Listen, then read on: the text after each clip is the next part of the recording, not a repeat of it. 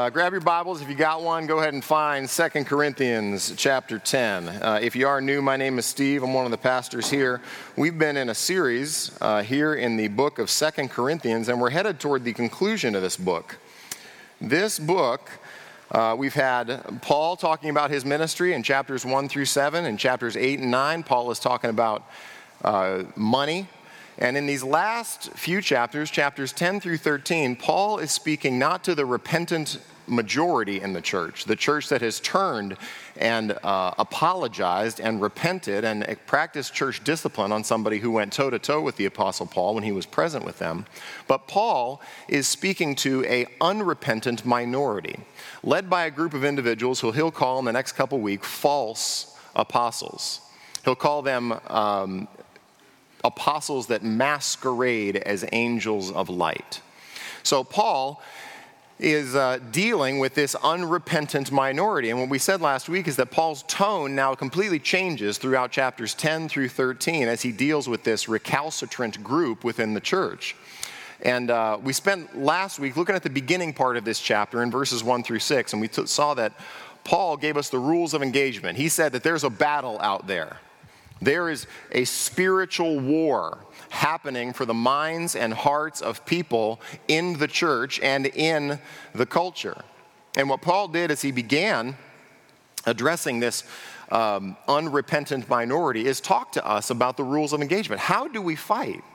How do we fight well? What are the tools of our warfare? And what does it look like for us to find victory in spiritual warfare? Well, that's where Paul began. And uh, what he's going to do all throughout Second Corinthians, there is a, a conflict over Paul's qualifications to be the apostle at Corinth. And the false teachers who come in don't just bring a false gospel with uh, twisted doctrine. What they do is uh, try to sever the relationship between the church and the apostle. And what they do is they call his qualifications into question. So, if last week was spiritual combat, what Paul is going to do as he moves into the defense of his uh, apostleship is deal with two big ideas. The first one he's going to deal with is comparison. You ever struggle with comparing yourself to other people? Well, Paul has to deal with human comparison. Imagine that you are an apostle just for a minute and somebody comes to you and you make the claim that you are an apostle of Jesus Christ, and somebody says, Nuh no, you're not. And if you're a valid apostle of Jesus Christ called on the Damascus Road, how are you going to defend yourself? What are you going to appeal to? What is going to be the ground of your ability to justify the fact that you indeed are an apostle of Jesus Christ? Anybody serve in the military in here? You got a military background. Just raise your hand just for a second. You ever heard of the term, you guys will know this, if you've heard of the term stolen valor, you know what that is? Stolen valor is the fraudulent claim to have served in the armed forces and wearing medals that are evidence of your uh, deeds of victory and that there's, there are people out there who will take these medals and wear them having never participated in the battle. And if you are caught impersonating someone who has the right to wear those medals, it is a federally charged offense that you would spend time in jail. Do you know that? Well, what is it for Paul? How is Paul going to defend his reputation, defend his apostleship. So the first one is comparison.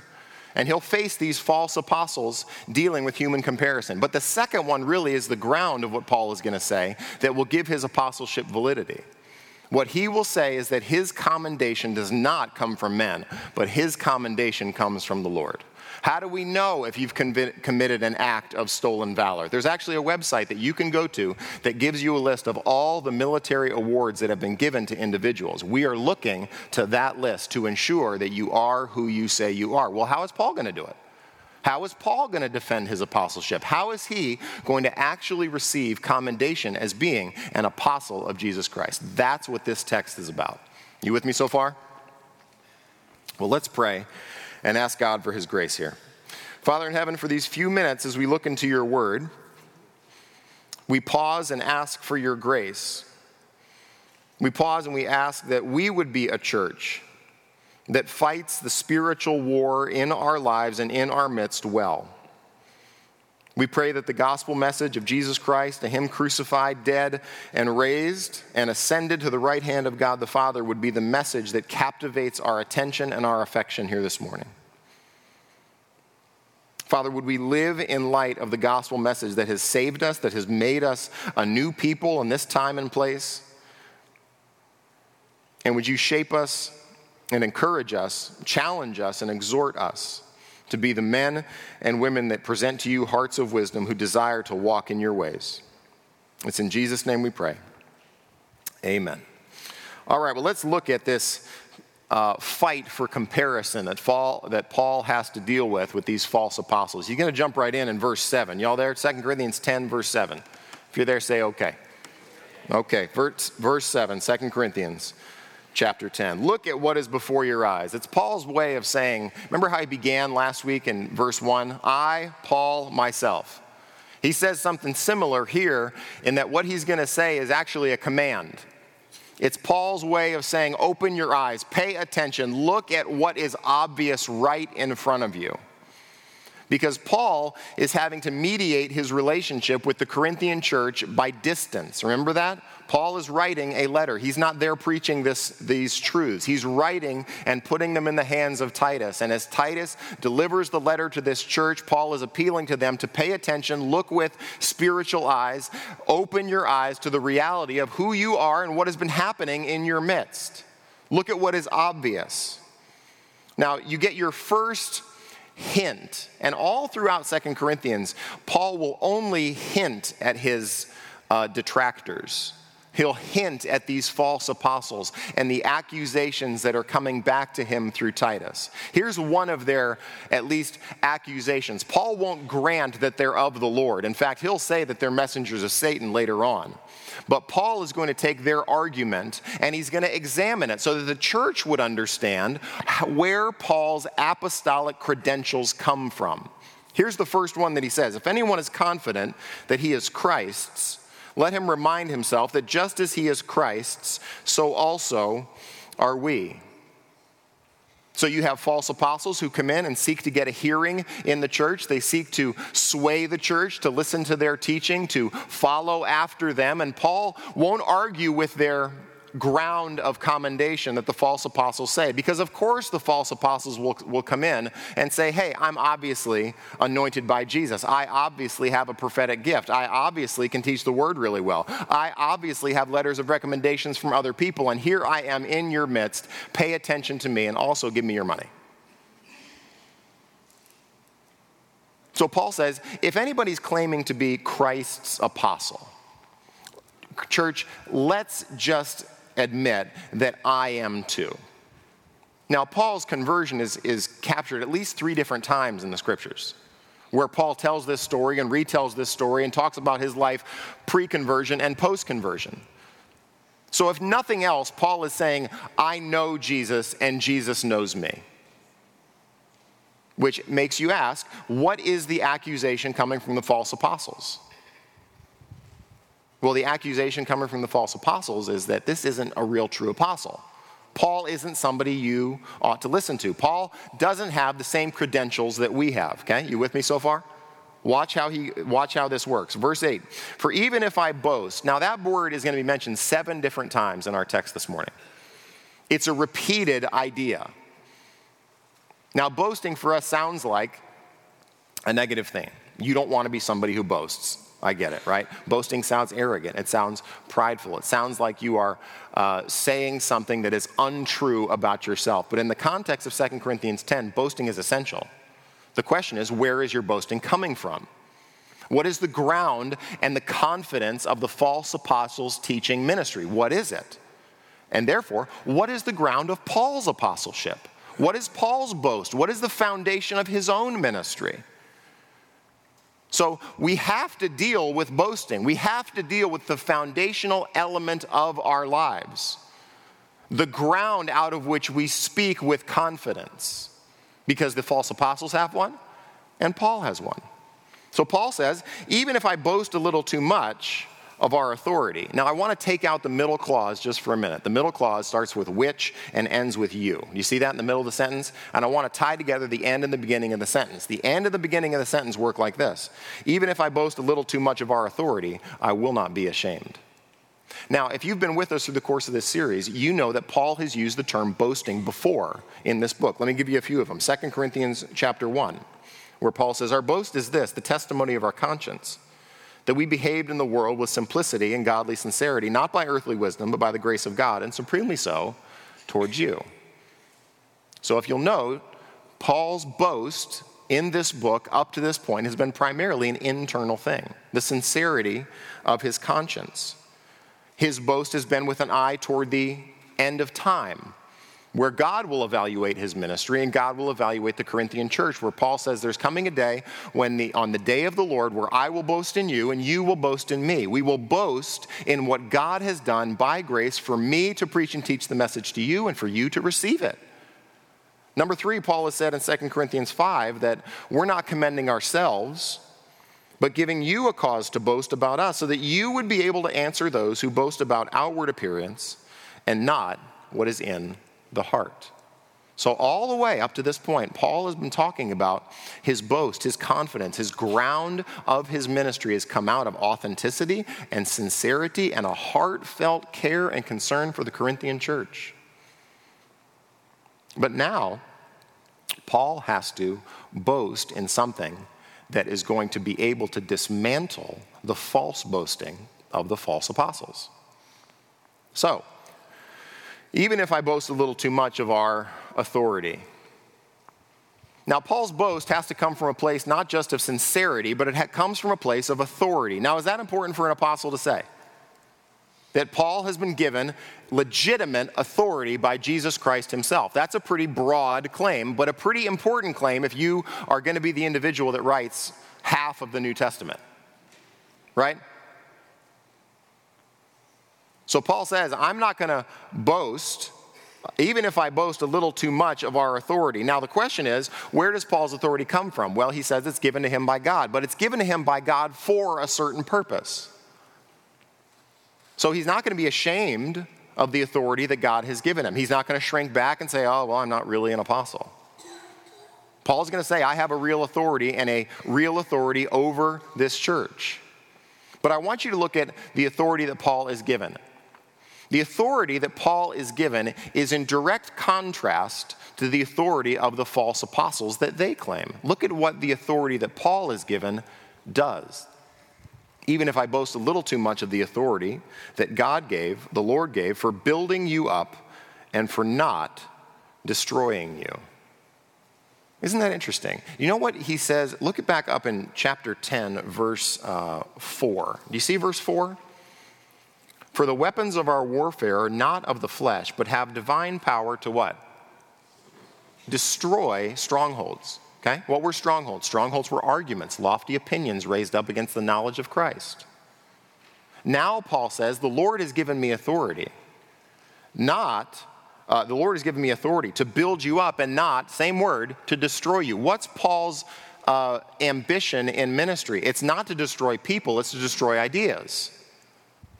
And the false apostles leverage this criticism and say, Look at his severe letter. He doesn't care about you, he wants to humiliate you. And Paul says, Whoa, my authority that's been given hasn't been given to tear down. The authority that I've been given has been to build up. Now, I want you to think with me just for a second. Let's use a human, real life example. Have you had a leader, a boss, a coach, an authority in your life that was a bad authority? Raise your hand. Now, in the same, keep them up for just for a second.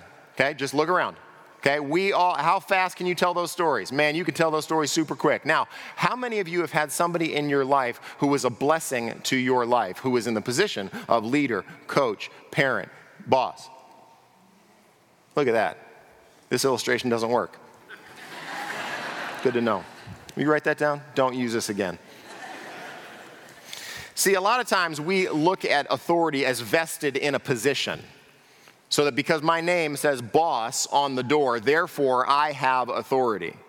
And Paul locates the purpose of authority not in title or not in person, but in the effect of what his leadership, what his apostleship has on a church.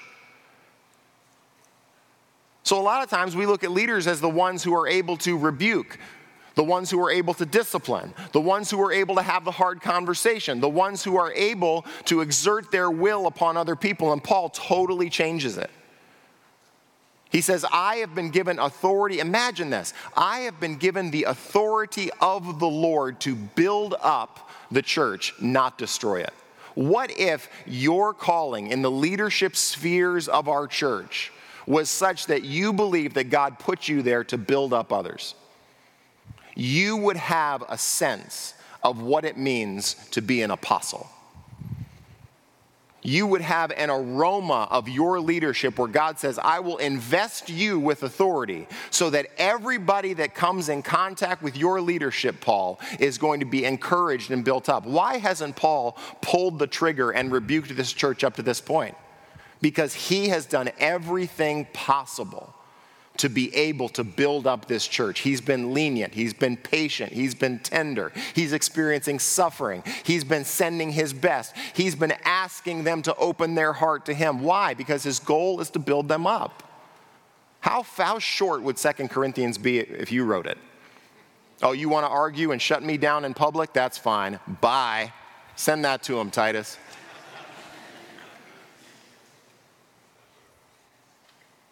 How much Paul has invested in this church. So, God gave him, He gave him this authority. The, the idea of that illustration, incidentally, was that we would have more people with bad bosses than good bosses.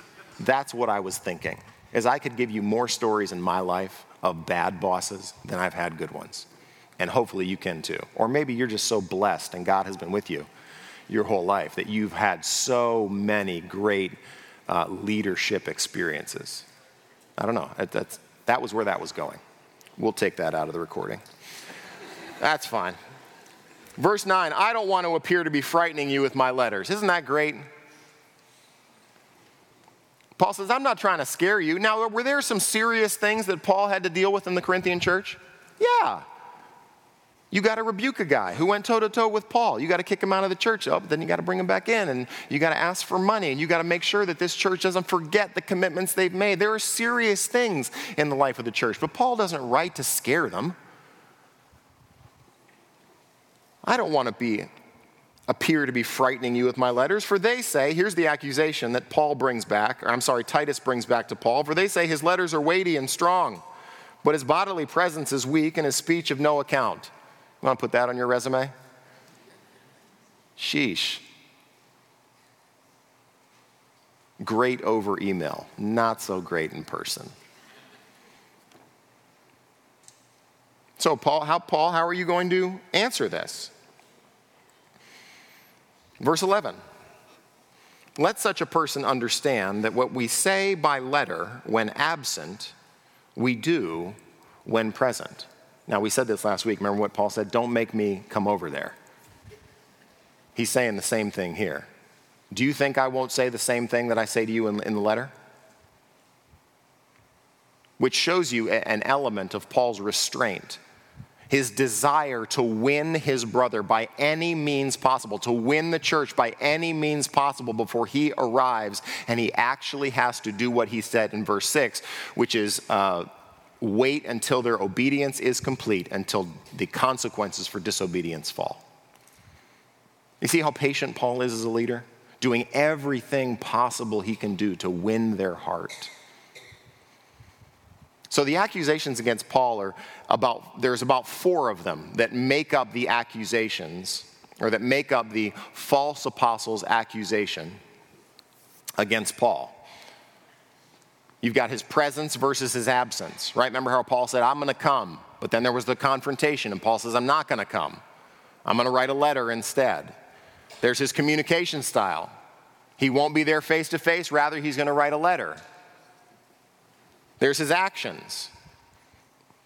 He'll write something in word. Will he be the same person in, in, in presence? Will his words and his deeds match up? And finally, his attitude his boldness and his timidity. And note that the false apostles will jump on any inconsistency. You ever feel like you can't win? That's where Paul is. They're going to critique me at anything, anything that I do. Any decision I make to show restraint, they'll call me weak. To be bold, they'll say I'm trying to terrify them. To be in present, they'll say, ah, he's a weakling, he's not that strong. If I'm away, they'll say I'm two faced. And this is the essence, I mean, I think, of corporate spiritual warfare. What is Paul going to do? Is he going to take their accusations line by line by line by line? How is he going to defend himself? What is he going to do if he can feel like he can win over the unrepentant minority in the church? Because everything that's coming at Paul is accusation, accusation, character assault, criticism over his, the choices that he's made about his ministry methodology with these people. So, Paul has responded to their accusations thus far in the first six verses of this, let, of this chapter. Remember the accusation last week? That they say he walks according to the flesh. The decisions that Paul makes fundamentally come from the flesh, come from self preservation. They're not faithful. He's just a man who, who makes decisions, you know, um, the only term I have is willy nilly. We use that in my, you know what that means? Just whatever. Whatever feels right, I do it. Whatever feels right, I do it. I don't want to do that, I don't do it. I want to do this, I do it. And then now, at this point here, he's responding to the charge of inconsistency. He's duplicitous. So now Paul is going to respond to the implicit, implicit question who says? What's the ground of Paul's authority? What do you think? Do we have any information from the Word of God that would allow us to understand what a ministry is that's not evaluated by human terms, but by spiritual terms. Who says what Paul is doing is right? Are we left to determine what the Lord is doing by pragmatic means? Do we just look around and go, big church must be of the Lord? Small church, Lord doesn't like you. Popular platformed ministry, the Lord is with you. Little bitty six followers on YouTube, not a big deal. What do we do? What do you think? Are we left to determine that just by what our eyes see? And what Paul gives you next is brilliant. It is a brilliant explanation of what a ministry looks like that is truly commended by the Lord. Now, his pivot into this is going to be verse 11, which we just looked at, and verse 12. So, what is the evidence that we can consider that Paul is a minister who has the commendation of the Lord? And he's going to do it by looking at the convictions of the false apostles and turning them on his head. So look at with me at verse 12. Not that we dare to classify or compare ourselves with some of those who are commending themselves. Now, Paul uses two terms classify Classify is a Greek word that means to compare within a group. So if you're in the military, you compare yourself with other soldiers. If you're a mom, you compare yourself with other moms. If you're in baking, you compare yourself with other bakers. So the ground of their boasting, the ground of their evaluation comes from people who are like them. But then Paul uses another term, compare. Now, compare has to do with comparisons that are outside things that are uh, like themselves. So if I'm single, I'm looking at the married. If I'm looking at my line of work in baking, I'm looking at the engineers. And Paul is going to say both internal and external comparison is an incredible danger to be able to evaluate whether or not a ministry is of the Lord or not. I can tell you, as an inherently corrupt comparison freak on the inside that comparison and competition will never lead you to peace. If you continue to evaluate yourselves against the standard of other moms, you will never find peace. If you continue to evaluate, evaluate yourself based on the people who do the work that you do, you will never come to a place of peace and certainty.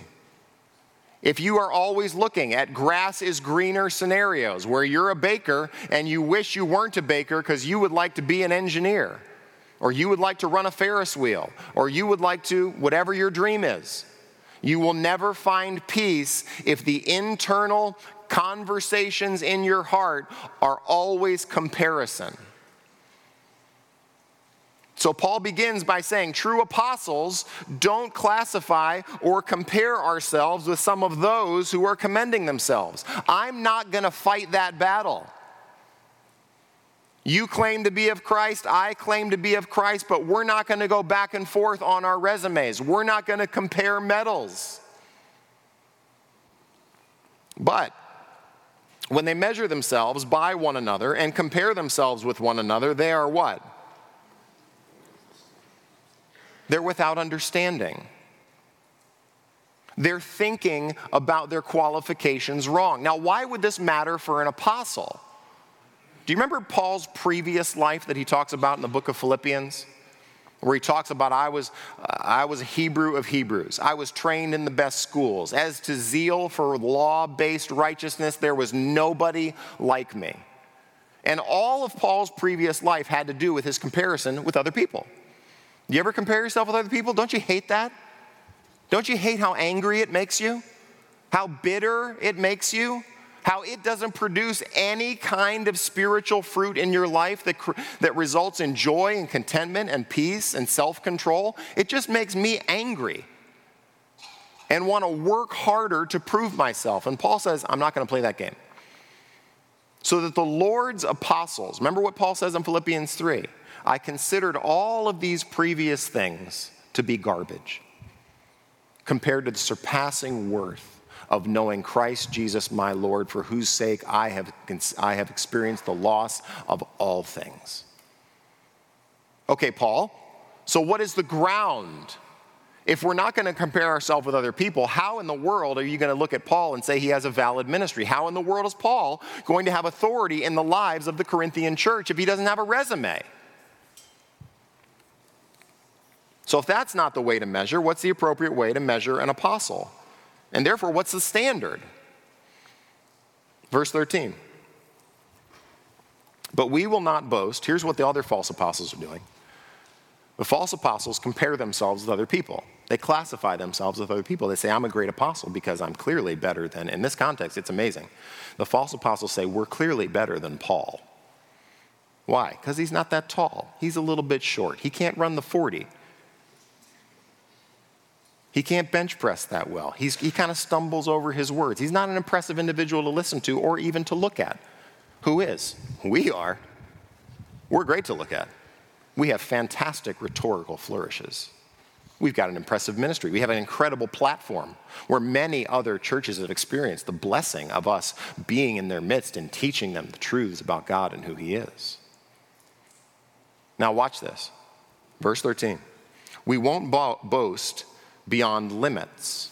What are the false apostles doing? Remember, the false apostles are coming into a church that's been established by Paul, where spiritual fruit has happened, where a people of God have been established. It's been a beachhead in the Corinthian culture. And Paul has seen this church established, and now the false apostles come in and they say, This is our ministry now. Imagine for a second, fellas, if you're married, imagine for a second that somebody starts to show up in your house and take responsibility for discipling your kids. And that individual starts to take your wife on dates. And that individual starts to set up a cot in your bedroom.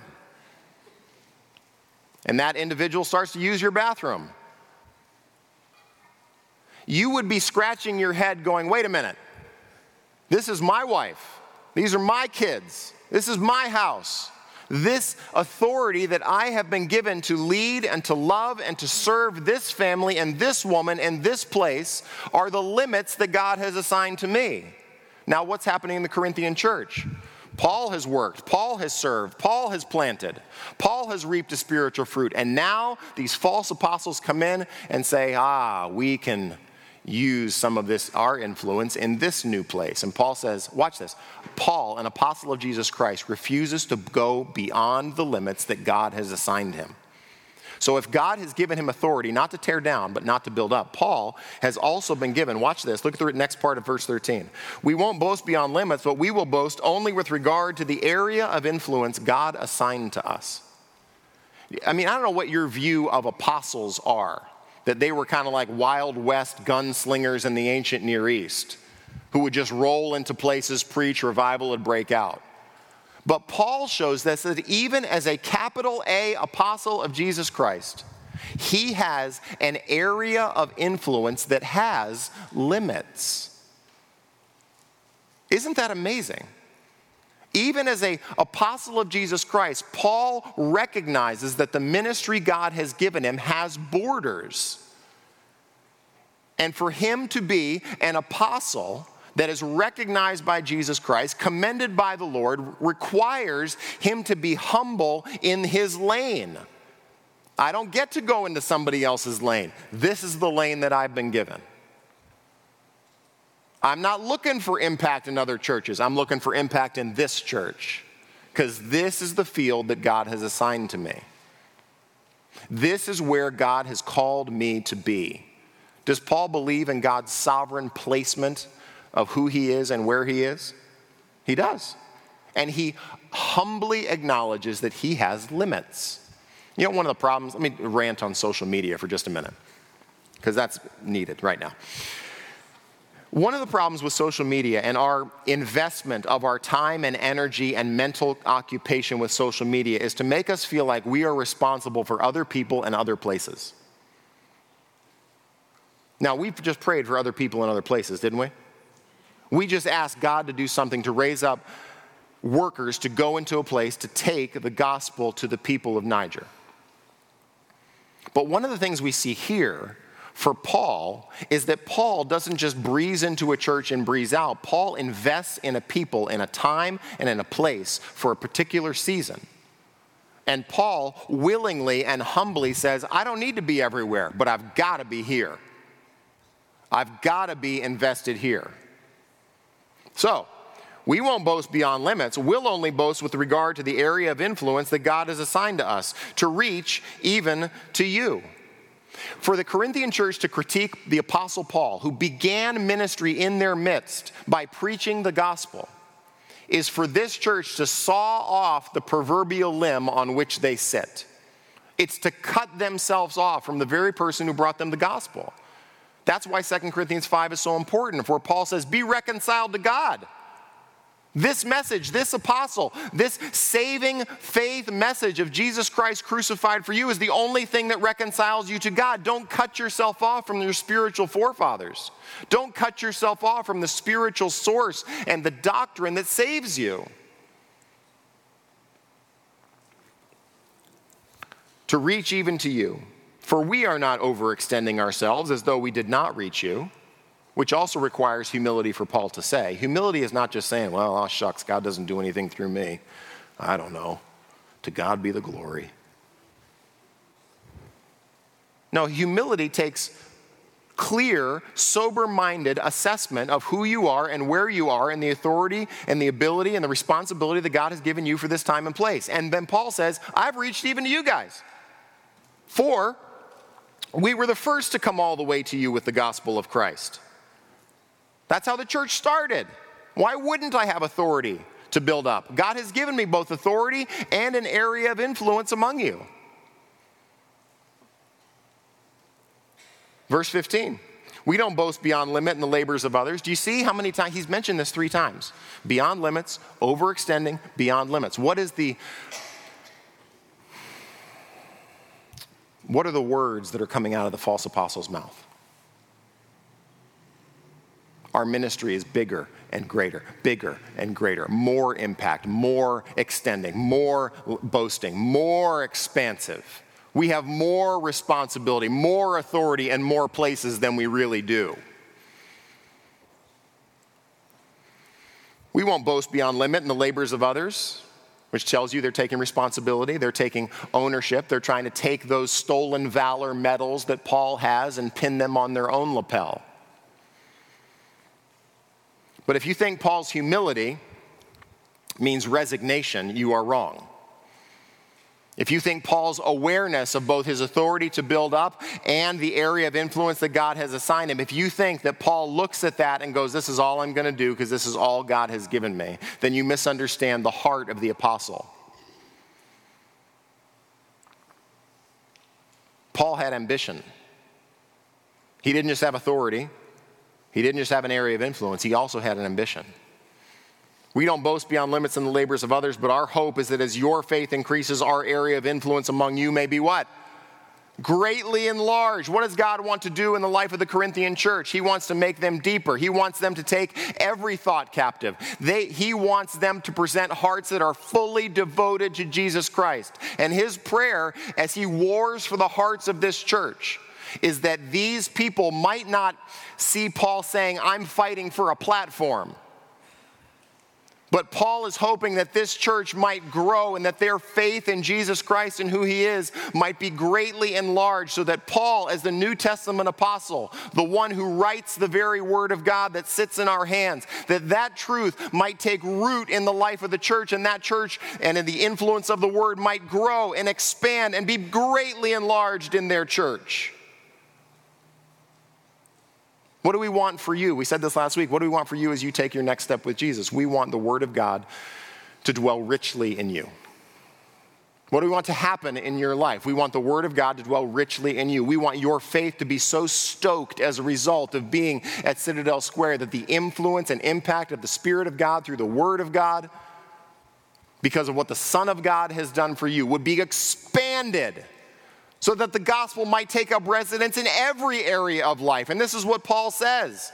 This is what I want for this church. Do you see Paul's ambition?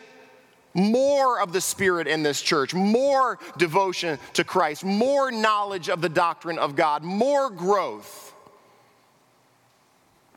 But there's a purpose to that growth. We used to make this joke when we ran our membership classes that if we only exist for ourselves and you come to join this church, we can keep all the doors locked all the time and we can just give you a key and we can only let members in.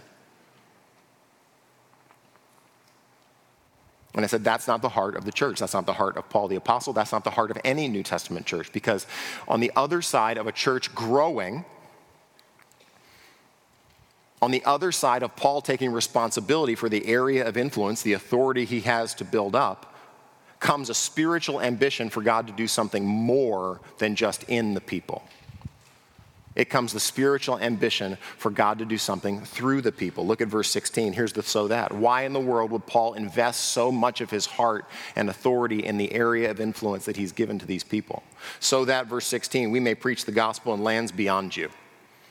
Amen?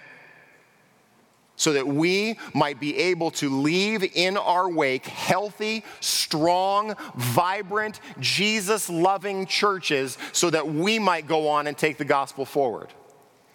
So that Paul had ambition to reach Spain in his ministry, he never stopped. Did he have an authority over an area of influence and responsibility that God had given him? Of course. Did he stop dreaming? Never. He continued to ask God more, God further. Don't let me neglect the responsibility and authority that I have, but God, would you continue to pull us out into new places where we might plant the gospel in the hearts and minds of people? So that we may preach the gospel in lands beyond you without boasting of work already done in another's area of influence. Paul says we go spiritually deep so that we would have spiritual reach. We're a strong church that we might send out men and women to reach into new places, to new careers, to new cities, to new countries with the truth of the gospel. So here are your metrics so far in the apostle's life. You with me so far? That he's been given authority by Jesus Christ himself to tear down, nope, to build up. He's been given a area of influence in which he operates with the responsibility and the accountability that God has given them. He's not going to take responsibility for somebody else's, else's field. He's not going to boast beyond what God has done in them. But he also has a spiritual ambition that the gospel might continue to go forward, the gospel might reach into new places. And all of that is summarized in what Paul says in verse 17 Let him who boasts, let the one who boasts, boast in the Lord. What's the boast of the false apostles? Our reputation, somebody else's ministry field, authority that we don't really have. They compare themselves to Paul and say, We're better by our standards. And Paul says, Whoa. Nobody gets to boast of what God is doing unless they boast in the Lord. Do you see how Paul continues to be profoundly humble? What is the validation of Paul's ministry? The validation of Paul's ministry is that this church exists. That God has, by his grace, chosen to do something through a humble individual to create fruit that lasts. So that Paul's boast in his apostolic calling is not look at me, not look at others, but look what God is doing. Look at what God is doing in this place. Let me say if, if spiritual humility exists in our hearts, what it creates is a profound thankfulness for any kind of spiritual fruit that is happening. It points our hearts away from ourselves because we all, listen, we all do this. We all have a tendency to go, How am I doing? And we have our metrics. And we go, Good, good, about a seven, maybe a four, I can get better in that one, but I'm doing pretty good than that guy. And by the end of Paul's talking about his apostleship, he is able to say, Look at what God is doing in this church. Isn't this amazing? This is fantastic. Look at their giving. Look at their rebuking. They're disciplining that guy. Look at what's happening in the spiritual fruit that God is doing. And it leaves Paul, as the leader and the apostle, profoundly thankful and excited, not about others, not about the general metrics he has and how good he feels or bad he feels about the church, but he's so thrilled that God is doing something. And he says, Gosh, I'm so excited. Let's boast not in these other human metrics. Let's boast that God is doing something in this church. Which brings us to the second point. All of this comparison must lead ultimately to a commendation, which is Paul's explanation in verse 18. For it's not the one who commends himself who's approved. Do you believe with that? I believe with that. Let me try that again. Do you believe that? Do you recognize that we all face temptations? We all live in the waters of self justification all the time, don't we? We all look at, am I doing good or am I doing bad? In my relative expectations of who I am in this stage of life and how much money I ought to be making, how obedient my kids are, where my career is, and whether or not I'm kind or whether or not I have influence at work or whether or not I have authority that I'm expected to have at this point in this season of life, how am I doing? And the only, we all do this. We all live in this life where we're trying to justify our existence somehow to say, see, I'm worth it. See, I've proved it. See, I've fought the battle and I've won. See, I've got the medals to prove it. And Paul says, I don't play that game. They're without understanding. For it's not the one who commends himself who is approved, but the one whom the Lord commends. Remember what he says in, in chapter 3? He says, you are our letter. What does that mean? Except Paul cannot take responsibility for the fruit that God has done in him and through him. You're, you're our letter, written by the Spirit of God on human hearts. Look around. Look at what is before your eyes. Look at what God has done among you. Look at the spiritual fruit that He has accomplished in your life. Look at the spiritual peace that you have because you've repented of your sins and laid hold of Jesus Christ. Look at what has happened. Look at the things of the love, the joy, the peace, the patience, the comfort, the kindness, the gentleness, the self control that God is working in you. And I don't take credit for that. Paul says, I won't take credit for that. I boast in the Lord. Now, let me apply this with three big ideas. You with me so far? You all right? I want to I want to apply this personally to you, and I want to apply it corporately to us. Because this text arrested me about six months ago as I read it. I had to share it with the elders. I said, There is no other way for us to evaluate our ministry than by what Paul says in 2 Corinthians 10 11 through 18. So let me talk to you personally just for a minute. What do we see in Paul's life if not a profound humility? Even as someone who met Jesus on the Damascus road, When Paul shares his testimony before Felix, he says, uh, I was not disobedient to the heavenly vision. When Jesus tells Ananias, who goes and lays hand on the blind apostle Paul, he tells Ananias, I will show this man how much he will suffer for my sake. When John the Baptist comes to the end of his ministry, and all of these people are leading, leaving his ministry of repentance and moving now to be baptized by Jesus and his disciples. John says this He says, A person cannot receive even one thing unless it is given to him from heaven.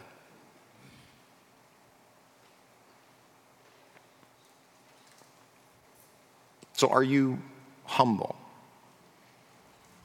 Have you humbled yourself beneath the mighty hand of God? To recognize your limits geographically, your limits socially. Because when God puts us in a time and in a place, you're here today at 11:05, which means you are not elsewhere. You with me so far? You see that?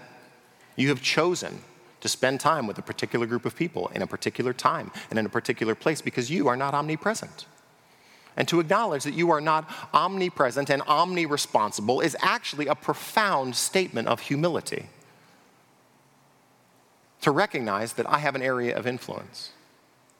Number two is responsibility.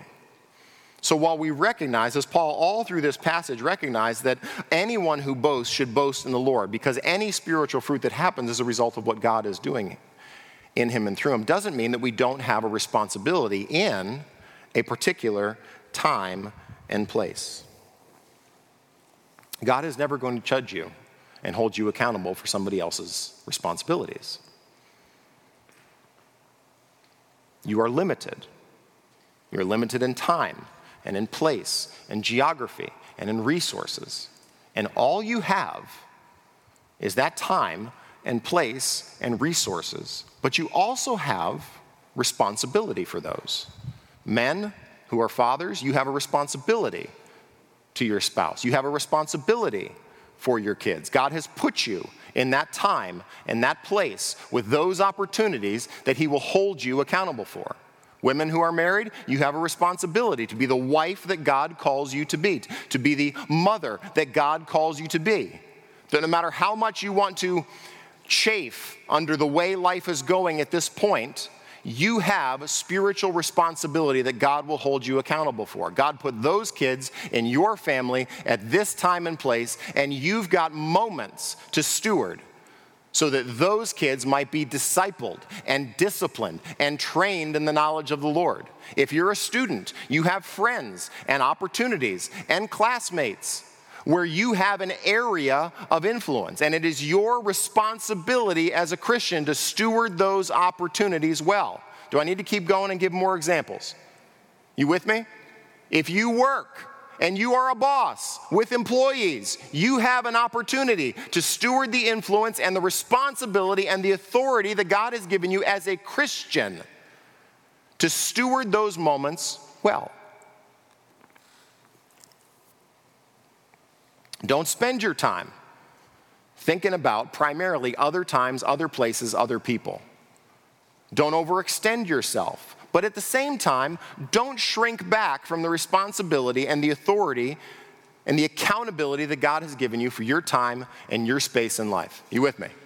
Humility, responsibility. Number three is commendation.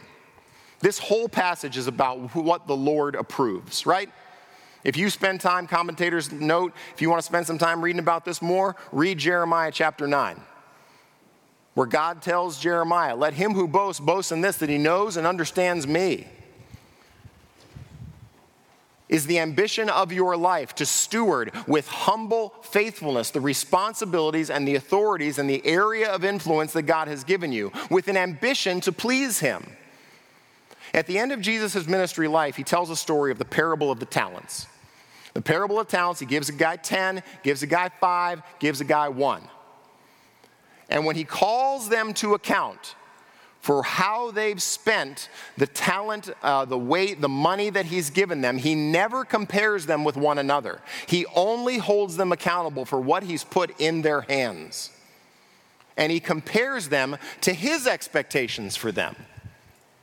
But number two, one of the things that this par- that parable shows us about stewarding our time, our opportunities, the influence that God has given us, the authority that we have at any certain time in life is that you've got to go out with what God has given you and you've got to do business. Which is the whole point of the parable. You've got to take a risk. You've got to get out there. You've got to use the influence that God has given you.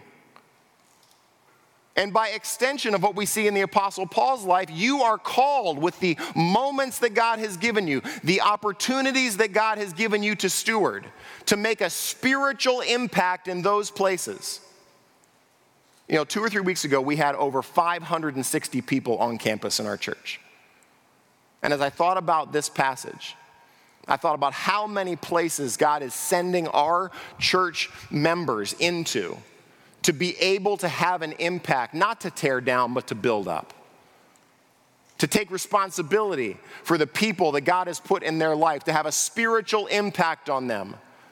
To step back and go, God, it's not my area of uh, influence, it's not my metrics of human achievement. It's not my spiritual gifting, but God, would you do something that brings you glory? And God, I'm going to use all that you have given me that the gospel might go forward. So here, here we are as we close here. Let me talk about us corporately. God has established the people of God at Citadel Square in the 29403 zip code. Amen? That's where we are. God has put us downtown with neighbors, with the Central Park of Charleston outside. We have institutional neighbors, we have relational neighbors. We have proximity to colleges, to businesses, to educational centers, to MUSC.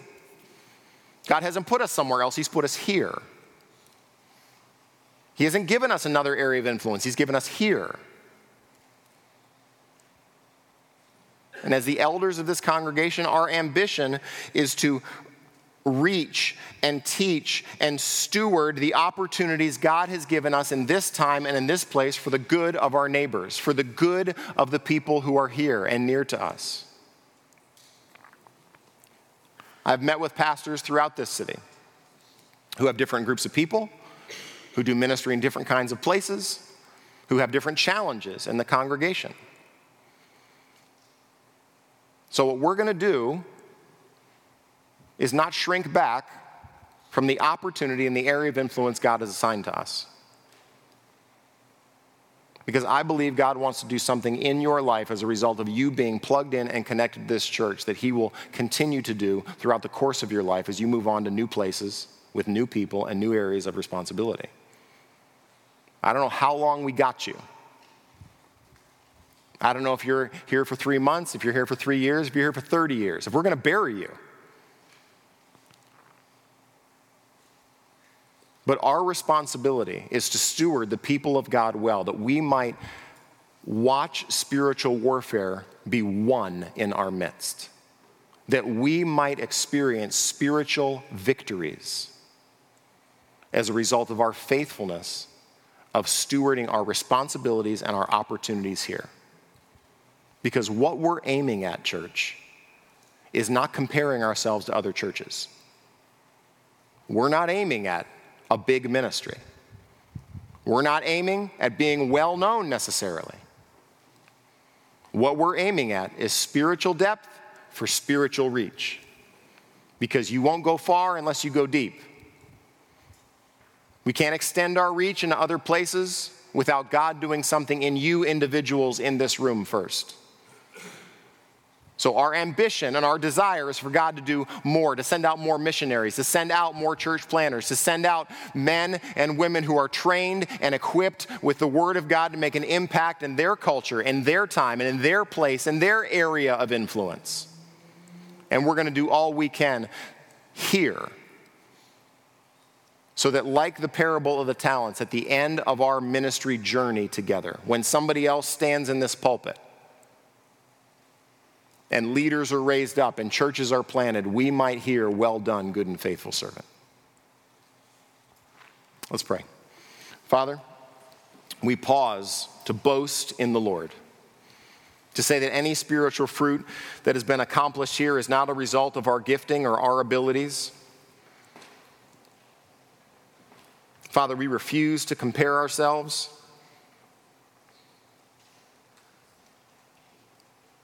We refuse to be men and women without understanding. And I pray for every person in this room that they would have spiritual courage to steward the opportunities and the areas of influence that they have. Father, we pray for us as a church.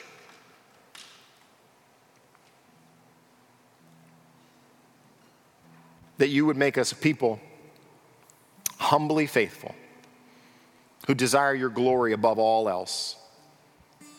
For those in this room, Father, who feel the temptation to compare themselves with others, I pray that they would hear the message of Jesus Christ. That they would know their sins are forgiven and they stand fully forgiven and free because of what Jesus has done for them. And that's their hope, that's their boast, that's their confidence.